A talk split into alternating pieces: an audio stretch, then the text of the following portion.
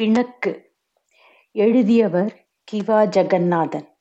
இந்த கதை ஆயிரத்தி தொள்ளாயிரத்து ஐம்பத்தெட்டில் எழுதியது. கேட்கலாமா? மெட்டியின் சப்தம் டக் டக் என்று ஒலித்தது. வளையொலி கலகலத்தது. கூடத்தில் எட்டு வயது பேரன் முத்து வலதுபுறமும் நான்கு வயது பேத்தி விஜி இடதுபுறமும் நித்திரையில் ஆழ்ந்திருக்க நடுவே படுத்திருந்த கைலாசம் பிள்ளை தலையை உயர்த்தி பார்த்தார். கையில் பால் தம்ளருடன் மருமகள் சரசா மகனின் படுக்கையறைக்குள் நுழைவது தெரிந்தது. தன் மீது விழுந்த பார்வையால் சரசாவின் தலை கவிழ்ந்தது. கிழவருக்கு கொஞ்சம் குறும்புதான். கைலாசம் பிள்ளையின் பார்வை அவளை பின்தொடர்ந்து சென்றது. அவள் அறைக்குள் நுழைந்தாள். கிரீச் என்ற ஒலியுடன் கதவு மூடியதும் மேலே செல்ல முடியாமல் அவரது பார்வை கதவில் முட்டிக்கொண்டது மூடிய கதவின் மீது ஒரு பெண் உருவம் சித்திரம் போல் தெரிந்தது. வயது பதினாறு தான் இருக்கும். மழுங்க சீவி பின்னிய சிகையில் உச்சி வில்லை தளர்ந்து துவளும் ஜடையில் திருகுவில்லை நெற்றியில் முத்துச்சுடரை அள்ளி விசிறும் சிட்டியும் பவழ உதடுகளுக்கு மேல் ஊசலாடும் புல்லாக்கும் முழங்கை வரை இறங்கிய கிரவிக்கையோடு சரச்சரக்கும் சரிகை நிறைந்த பட்டுப்புடவை கோலமாக கருமை படர்ந்து மின்னிய புருவ கொடிகளின் கீழாய் மை தட்டி பளபளக்கும் பெரிய விழிகள் மருண்டு நோக்க இளமையும் மருட்சியும் கலந்து இழையும் வாலிப்போடும் மனப்போடும் நாணமும் நடுக்கமுமாய் நிற்கும் அந்த பெண். ஆமாம் தர்மாம்பாள் ஆட்சியின் வாலை பருவ தோற்றம்தான். அது அந்த உருவம் மூடிய கதவிலிருந்து இறங்கி அவரை நெருங்கி வந்தது. வெட்கம் பயம் துடிப்பு காமம் வெறி சபலம் பவ்யம் பக்தி அன்பு இத்தனையும் ஒரு அழகு வடிவம் பெற்று நகர்ந்து வருகிறது. கைலாசம் தாவி அணைக்க பார்க்கிறார். சமையல் அறை வேலையெல்லாம் முடித்துக்கொண்டு கூடத்திற்கு வந்த தர்மாம்பாள் பேரப்பிள்ளைகளின் அருகே பாயை விரித்தாள். அருகே ஆளரவம் கேட்கவே நினைவு கலைந்த பிள்ளை மனைவியை பார்த்தார். தலை ஒரு பக்கம் கால் ஒரு பக்கமாக போட்டபடி உறங்கும் பெரிய பையனை புரட்டி சரியாக கடத்தினாள். பிள்ளையோ லட்சணமோ பகலெல்லாம் கடந்து ஆடு ஆடுன்னு ஆடுறது. ராவிலே அடிச்சு போட்டாப்புல பிறக்கனையே இல்லாம தூங்குறது. அடடா என்ன ஆட்டம் என்ன குதிப்பு என்று அழுத்து கொண்டே பேரனின் முதுகை தடவி கொடுத்தாள். ஏகபுத்திரன் கண்ணனின் சீமந்த புத்திரன் அல்லவா? வயசு எட்டாகுது. வயசுக்கு தகுந்த வளர்த்தியா இருக்கு சோரே திங்க மாட்டேங்கிறான் என்ற கவலையுடன் பெருமூச்சு விட்டாள் தர்மாம்பாள் இளையவள் விஜயா நான்கு வயது சிறுமி. எல்லாம் பாட்டியின் வளர்ப்பு தான். பாயை விட்டு தரையில் உருண்டு கிடந்தாள். அவளையும் இழுத்து பாயில் கிடத்தினாள். உம் பாட்டி என்று சினுங்கினாள் குழந்தை. ஒண்ணுமில்லேடி கண்ணு தரையிலே கிடக்கியே. ம் தூங்கு என்று முதுகில் தட்டி கொடுத்தாள். கைலாசம் தனது பசுமை மிக்க வாலிப பிராய நினைவுகளில் மனசை மேய விட்டவராய் மௌனமாக அமர்ந்திருந்தார். நீங்க ஏன் இன்னும் குந்திருக்கீங்க? உங்களுக்கும் ஒரு தாலாட்டு பாடணுமா? பாலை குடிச்சிட்டு படுக்க கூடாதா கொண்டு வந்து வச்சு எத்தனை நாழி ஆகுது ஆறி போயிருக்கும் என்று சொல்லிக்கொண்டே கலைந்து கிடந்த அவரது படுக்கையை ஒழுங்குபடுத்தினாள். கொஞ்சம் கொஞ்சம் முன் கையாலே அந்த தம்ளரை எடுத்து கொடு. பால் தம்ளரை வாங்கும்போது அவள் கையை பிடித்து கொண்டார். ஆமா தூங்குடாங்கறியே. எந்த சிரிக்கி மவ எனக்கு வெத்தலை அடிச்சு கொடுத்தா என்று அவள் கையை விடாமல் சிரித்து கொண்டே கேட்டார். சிரிப்புக்கு குறைச்சல் இல்லை. பிள்ளை இல்லாத வீட்டிலே கிழவன் துள்ளி விளையாடினானாம். கையை விடுங்க. யாரடி கிழவன்? நானா? என்று மனைவியின் கன்னத்தில் தட்டியபடி சிரித்தார். இல்ல இப்பத்தான் பதினேழு முடிஞ்சு பதினெட்டு நடக்கு. பொண்ணு ஒன்று பார்க்கவா? எதுக்கு? நீதான் இருக்கியே. அவள் முந்தியை பிடித்து இழுத்தார் ஐயா என்ன இது? மறுபடியும் சிரிப்புத்தான். கிழவர் பொல்லாதவர். பாலை குடித்த பிறகு உடல் முழுதும் வேர்த்தது. துண்டால் உடம்பை துடைத்து கொண்டு சப்பா ஒரே புழுக்கம். அந்த பாயை கொண்டு போய் முத்தத்திலே விரி. நான் வெத்திலே செல்லத்தை எடுத்துட்டு வாரேன் என்று எழுந்தான். தர்மாம்பாள் பாயை சுருட்டி கொண்டு கூடத்து விளக்கை அணைத்தாள்.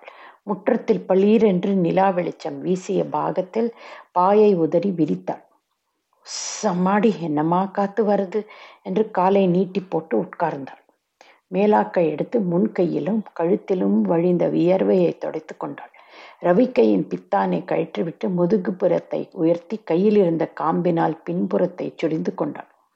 கைலாசம் பிள்ளை மனைவியின் அருகே அமர்ந்து நிலவிரிக்கும் வான்வெளியை விரித்து பார்த்தார். ஆகாச வெளியில் கவிந்து மிதந்து செல்லும் மேகத்திரள்கள் நிலவின் அருகே வரும்போது ஒளிமயமாகவும் விலகி செல்கையில் கரிய நிழற் படலங்களாகவும் மாறி மாறி வர்ணஜாலம் புரிந்தன. இந்த நிலவொளியில் ஆம் இதே நிலவுதான் காலம். எத்தனையானாலும் நிலவு ஒன்றுதானே?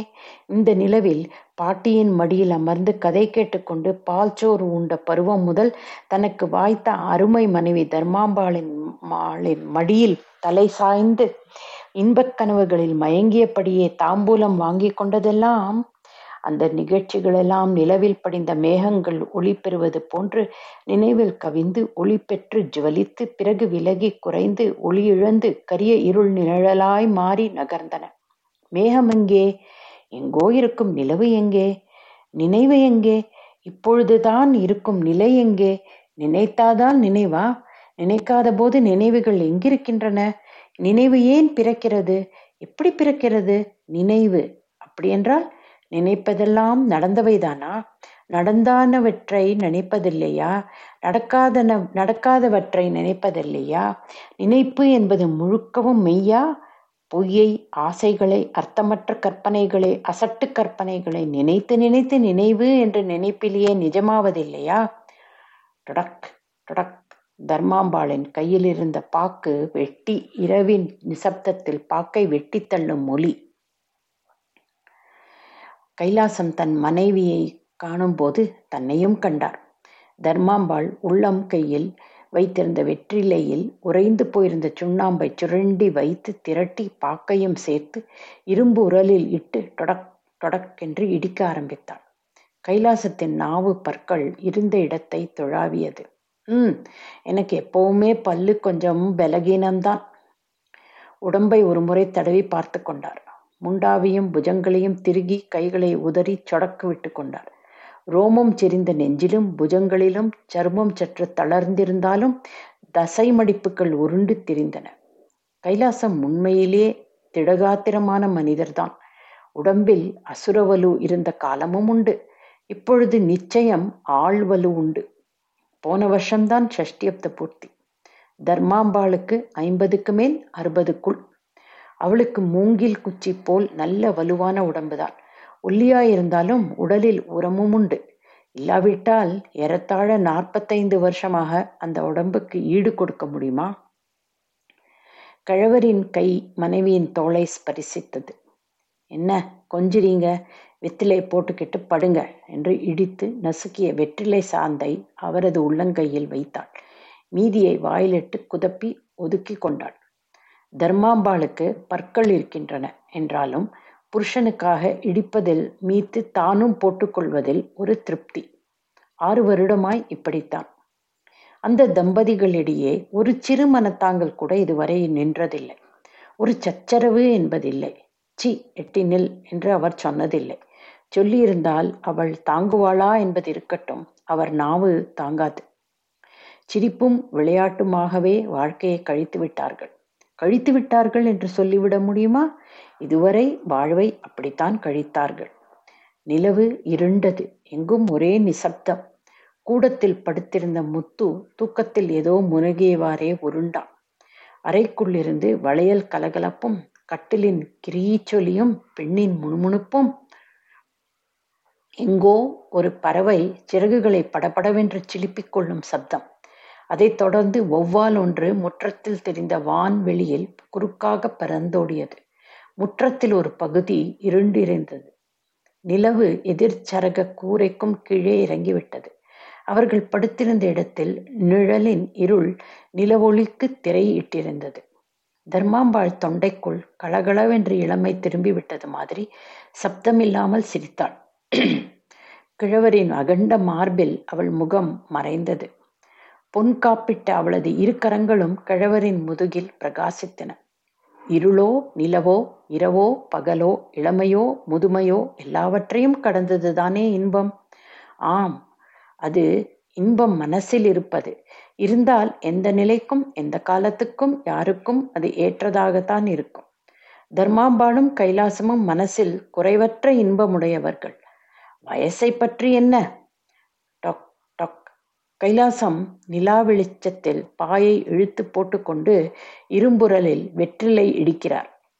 அருகே தர்மாம்பாள் படுத்திருக்கிறாள். தூக்கம் அரை தூக்கம் மயக்கம்தான். நீங்க இன்னும் படுக்கலையா? ம். நீ வெற்றிலை போடுறியா? ம். அந்த தூணோரம் செம்பிலே தண்ணி வச்சேன். கொஞ்சம் கொண்டாந்து தரீங்களா? நாக்கை வரட்டுது. என்று தொண்டையில் எச்சிலை கூட்டி விழுங்கினான். எனக்கும் குடிக்கணும் என்றவாறு எழுந்து சென்று செம்பை எடுத்து தண்ணீரை குடித்து விட்டு கொண்டு வந்தார் கைலாசம். அவர் வரும்பொழுது நிலவொளியில் அந்த திடகாத்திரமான உருவத்தைக் கண்டு தர்மாம்பாளின் மனம் வாலிப கோலம் பூண்டு அந்த அழகில் லயித்து கிறங்கி வசமிழந்து சுக்கியது. அவர் அவள் அருகே வந்து அமர்ந்தார். தாகம் தீர தண்ணீர் குடித்த தர்மாம்பாள் ஆழ்ந்த பெருமூச்சுடன் அவர் மேல் சாய்ந்தாள். வலுமிக்க அவரது கரத்தை லேசாக வருடினாள். அவளுக்கே சிரிப்பு வந்தது. சிரித்தாள். என்னடி சிரிக்கிற? ஒண்ணுமில்லே. இந்த கிழங்கு அடிக்கிற கூத்தை யாராவது பார்த்தா சிரிப்பாங்களேன்னு நினைச்சேன். அவர் கண்டிப்பது போல் அவள் தலையில் தட்டினார் யாரடி கழம்? கிழவர் சிரித்தார். அவளும் சிரித்தாள். தர்மாம்பாள் எழுந்து உட்கார்ந்து இன்னொரு முறை வெற்றிலை போட்டுக்கொண்டாள் அவள் பார்வை கவிழ்ந்தே இருந்தது.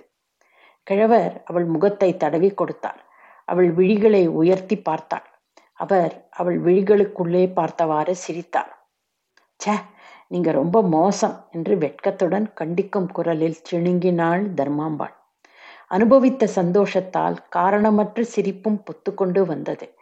கிழவருக்கு பெருமை தாங்க முடியவில்லை. அவளிடம் ஏதாவது வேடிக்கை பேசி விளையாடத் தோன்றியது அவருக்கு. உள்ளங்கையில் புகையிலையை வைத்து கசக்கியபடி தன்னுக்குள் மெல்ல சிரித்துக்கொண்டே அந்த காலத்துல நான் அடிச்ச கூத்தெல்லாம் உனக்கு எங்க தெரிஞ்சிருக்க போகுது? என்று சொல்லிவிட்டு தலையை அண்ணாந்து புகையிலையை வாயில் போட்டுக்கொண்டார் ஏன்? சீமைக்கா போயிருந்தீங்க? தர்மு உனக்கு தெரியாது. நீ எப்பவும் குழந்தைதான். உங்ககிட்டே அப்போ நான் சொன்னதே இல்லை. இப்போ சொன்னா என்ன? கழவர் கொஞ்சம் நகர்ந்து சென்று சாக்கடையில் எச்சில் துப்பி விட்டு வந்தார். நம்ம சந்நிதி தெரு கோமதி இருந்தாளே ஞாபகம் இருக்கா? கால்களிலே சதங்கை கொஞ்ச கருநாகம் போன்ற பின்னல் நெளிந்து திரும்பி வாலடித்து சுழல கண்களும் மதரங்களும் கதை சொல்ல இவருக்கும் எனக்கும் பெரு வழக்கிருக்கிறது என்று நாட்டிய கோலத்துடன் முத்திரை பாவம் காட்டி சதிராடி நிற்கும் ஒரு தங்கப் பதுமை போன்ற கோமதியின் உருவம் தர்மாம்பாளின் நினைவில் வந்து நின்றது. ஒரு கணம் மயல் காட்டி மறையாமல் நிலைத்து நின்றது. என்ன ஞாபகம் இருக்கா? அந்த காலத்திலே அவளுக்கு சரியா எவ இருந்தா? என்ன இருந்தாலும் தாசினா தாசிதான். அவளுகளை மாதிரி சந்தோஷம் கொடுக்க வீட்டு பொம்பளைங்களாலே ஆகுமா? உம் தர்மாம்பாளின் கண்கள் கிழவரின் முகத்தை அர்த்தத்தோடு விரித்தன. மனம்? ஓஹோ அந்த காலத்திலே அவ நாட்டியம்னா பறந்து பறந்து ஓடுவாரே அதுதானா? என்று பற்பல நிகழ்ச்சிகளை முன்னிறுத்தி விசாரித்துக் கொண்டிருந்தது மனம். கழவர் குறும்பும் குஷியுமாய் பேசிக் கொண்டிருந்தார். என்னை ஒரு தடவை நீலகிரிக்கு மாத்திருந்தாங்களே ஞாபகம் இருக்கா? கண்ணன் அப்ப வயத்துல ஏழு மாசம் இல்லையா? ம் தர்மாம்பாளின் விழிகள் பிரித்து சுழன்றன. இது சத்தியம் இது சத்தியம் என்று அவளுள் ஏதோ ஒரு குரல் எழுந்தது. அப்போ தனியா போனேன்னு நான் நினைச்சிட்டு இருக்கே பொடி பைத்தியக்காரி. அந்த கோமதி தான் என் கூட வந்தா. அவ உடம்பு சிலை கணக்கா இல்லை இருக்கும்? ம் அவ என்ன தெரியுமா சொன்னா கடைசியிலே? கிழவர் தனக்குத்தானே சிரித்து கொண்டார். நானும் இதுவரைக்கும் எத்தனையோ பேரை பார்த்திருக்கேன். ஆம்பளைனா நீங்க தான்னா கிழவர் மறுபடியும் சிரித்தார். அது என்ன சிரிப்பு? பொய் சிரிப்பா? மெய் சிரிப்பா? தர்மாம்பாளின் நெஞ்சில் ஆத்திரமும் துரோகமிழைக்கப்பட்ட வஞ்சிக்கப்பட்ட ஏமாற்ற வெறியும் தணலாய் தகித்தன.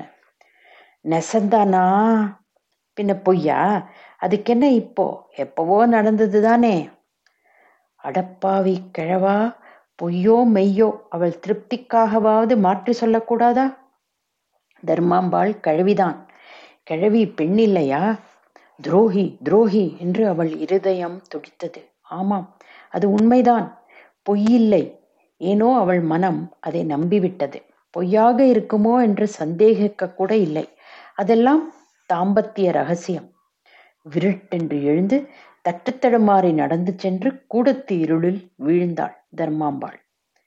அடேடே தர்மம் கோவிச்சுக்கிட்டியா? பைத்தியக்காரி பைத்தியக்காரி என்று விளையாட்டாக சிரித்து கொண்டே பாயில் துண்டை விரித்து படுத்தார் கைலாசம் பிள்ளை. விளையாட்டா? அது என்ன விளையாட்டோ? கழவரின் நாக்கில் சனி அல்லவா விளையாடி இருக்கிறது மணி பன்னிரண்டு அடித்தது. கழவர் தூங்கி போனார். தர்மாம்பாள் தூங்கவில்லை. மறுநாள் மறுநாள் என்ன? மறுநாளிலிருந்து வாழ்நாள் வரை அவருக்கு அவள் தன் கையால் காஃபி கொடுப்பதில்லை பல் துலக்க குளிக்க வெந்நீர் கொடுப்பதில்லை முதுகு தேய்ப்பதில்லை சோறு படைப்பதில்லை வெற்றிலைப்பாக்கு இடித்து கொடுப்பதில்லை. பாவம் கிழவர் அனாதை சிசுவைப் போல் தவித்தார். அவளை பொறுத்தவரை கைலாசம் பிள்ளை என்றொரு பிறவியே இல்லாத மாதிரி அப்படி ஒருவருக்கு தான் வாழ்க்கைப்படாதது மாதிரி நடந்து கொண்டாள். அவருடன் யாருடனும் அவள் ஒரு வார்த்தை பேசுவதில்லை. மகனும் மருமகளும் துருவி துருவி அவளை விசாரித்தனர். மௌனம்தான். கழவர் அவர் வாயை திறந்து என்னவென்று சொல்வார்? மௌனம்தான். அன்று இரவு விஜயா கேட்டாள் பாட்டி நீ தாத்தாவோட டூவா? அவள் ஒன்றும் பேசவில்லை. ஏன் தாத்தா பாட்டி உன்னோட பேச மாட்டேங்குது நீ அடிச்சியா? என்று முத்து கிழவரை நச்சரித்தான். கிழவரால் பொறுக்க முடியவில்லை. என்னடி தர்மு? நான் விளையாட்டுக்கு பொய்தான் சொன்னேன். என்னை உனக்கு தெரியாதா? மனசார உனக்கு நான் துரோகம் செஞ்சிருப்பேன்னு நீ நினைக்கிறியா? இவ்வளவு காலம் என்னோட வாழ்ந்தும் என்னை நீ தெரிஞ்சுக்கலையா? தர்மு தர்மு. சி வாழ்ந்தேனா? ஐயோ என் வாழ்வே வாழ்ந்ததாக நினைச்சு ஏமாந்து போனேன். இதை கூட அவள் வெளியில் சொல்லவில்லை. குழந்தைகள் தூங்கிவிட்டன. அவர் தானாகவே அன்று வெற்றிலை இடித்து போட்டுக்கொண்டார் தர்மு என்னை நீ நம்ப மாட்டியா? அவர் கை அவள் தலையை வருடியது. அடிப்பட்ட மிருகம் போல் உசுப்பிக் கொண்டு நகர்ந்த அவள் உடம்பு துடித்து பதைத்தது. சி என்று அருவறுப்புடன் உருமினாள் தொட்டிங்கனா கூச்சல் போட்டு சிரிக்க அடிச்சிடுவேன். அவளுக்கு மூச்சு இழைத்தது. உடல் முழுவதும் வேர்த்து நடுங்கியது. அப்படி அவரிடம் அவள் பேசியது அதுவே முதல் தடவை. அவரும் திகைத்து போனார். கிழவர் மனம் குமுறி எழுந்து நடந்தார். என்னை என்னை சந்தேகிக்கிறாளே என்று நினைத்த பொழுது மனசில் என்னவோ அடைத்து கண்கள் கலங்கின. போறா நல்ல கதிக்கு போமா போக மாட்டா என்று மனம் சபித்தது. யாருமற்ற நாதியற்ற அனாதை போல் தெருத்திண்ணையில் வெறுந்தரையில் படுத்து கொண்டார். தர்மாம்பாளை கைப்பிடித்தது முதல் அன்றுதான் முதன்முறையாக அவர் கண்களிலிருந்து கண்ணீர் பெருகி வழிந்தது. விதி விதி என்ற முனகல் விதிக்கு வேலை வந்துவிட்டது. இரவு மணி எட்டு. தெருவாசற்படியில் கார் நிற்கிறது. கூடத்தரையில் தர்மாம்பாள் படுக்கையில் கிடக்கிறாள். அவளை சுற்றி பேரனும் பேத்தியும் மகனும் மருமகளும் நிற்கின்றன டாக்டர் ஊசி போடுகிறார். தெருவில் திண்ணையோரத்தில் நிற்கும் கைலாசம் பிள்ளை பதைக்கும் மனத்தோடு ஜன்னல் வழியாக எட்டி எட்டி பார்க்கிறார். உள்ளே செல்ல அவருக்கு அனுமதி இல்லை. டாக்டர் வெளியே வருகிறார். கண்ணன் பெட்டியை எடுத்துக்கொண்டு அவர் பின்னே வருகிறார் டாக்டர் என் உயிர் பிழைக்குமா என்ற கைலாசம் பிள்ளையின் குரல் டாக்டரின் வழியில் குறுக்கிட்டு விழுந்து மறிக்கிறது டாக்டர் பதில் கூறாமல் தரையை தலையை குனிந்தவாறே கைலாசம் பிள்ளையின் சோகத்தை மிதித்து கொண்டே போய்விட்டார். கிழவர் தன்னை மீறி வந்த ஆவேசத்துடன் உள்ளே ஓடுகிறார். தர்மு தர்மு என்னை விட்டு போயிடாதேடி தர்மு நீட்டி விரைத்து கொண்டு கட்டிலில் கிடக்கும் தர்மாம்பாளின் உடலில் அங்கங்களில் அசைவில்லை உணர்வில்லை. உயிர் நெற்றியில் ஒரு ஈ பறந்து வந்து உட்கார்கிறது. நெற்றிச் சருமம் புருவ விளிம்பு நெளிகிறது. கண்கள் அகல விரிந்து ஒரு முறை சுழல்கின்றன. கண்கள் கலங்கி கண்ணீர் பெருக தமிழலிருந்த பாலை தாயின் வாயில் வார்க்கிறான் கண்ணன். யாரு? கண்ணனா? பாலில் தாண்டா உறவு இருக்கு அந்த உறவும் ரத்தாயிடும் அதோ சரசா இப்போது பால் வார்க்கிறாள். ரெண்டு குழந்தையும் வச்சுக்கிட்டு தவிப்பியடி கண்ணே. பேரன் முத்து பாட்டி பாட்டி என்று சிணுங்கியபடியே பாலை ஊற்றுகிறான். முத்துவை அள்ளி அணைத்து கொள்ள துடிப்பது போல் கண்கள் பிரகாசிக்கின்றன. பயந்து ஒன்றும் புரியாமல் குழம்பி நிற்கும் விஜயின் பிஞ்சுக்கரங்களால் பாட்டியின் உதகள் உதடுகளுக்கிடையில் பால் வார்க்கும் போது அதில் தனி இனிப்போ முகத்தில் அபூர்வ களை வீசுகிறது. மடக் மடக்கென்று பால் உள்ளே இறங்குகிறது. மேல் துண்டில் முகத்தை மூடிக்கொண்டு உடல் பதறி குலுங்க வந்து நின்றார் கைலாசம். இந்த நிலையிலாவது தன்னை மன்னிக்க மாட்டாளா? என்ற தவிப்பு. அவர் கைகள் பால் தம்ளரை எடுக்கும்போது நடுங்குகின்றன. தர்மு தர்மு என்னை பார்க்க மாட்டாயா தர்மு? யாரது? அவள் விழிகள் விரித்து சுழல்கின்றன. தாளாத சோகத்தில் துடிக்கும் உதடுகளில் கண்ணீருடன் புன்சிரிப்பையும் வரவழைத்துக் கொண்டு பால் தம்ளரை அவள் உதட்டில் பொருத்துகிறார் கைலாசம். பற்களை கிட்டித்துக் கொண்டு வலிப்பு கண்டது போல் முகத்தை வெட்டி இழுத்து கொண்ட தர்மாம்பாளின் முகம் தோளில் சரிகிறது. கடைவாயில் பால் வழிகிறது. ஐயோ மாமி என்று சரசாவின் குரல் வெடிக்கிறது.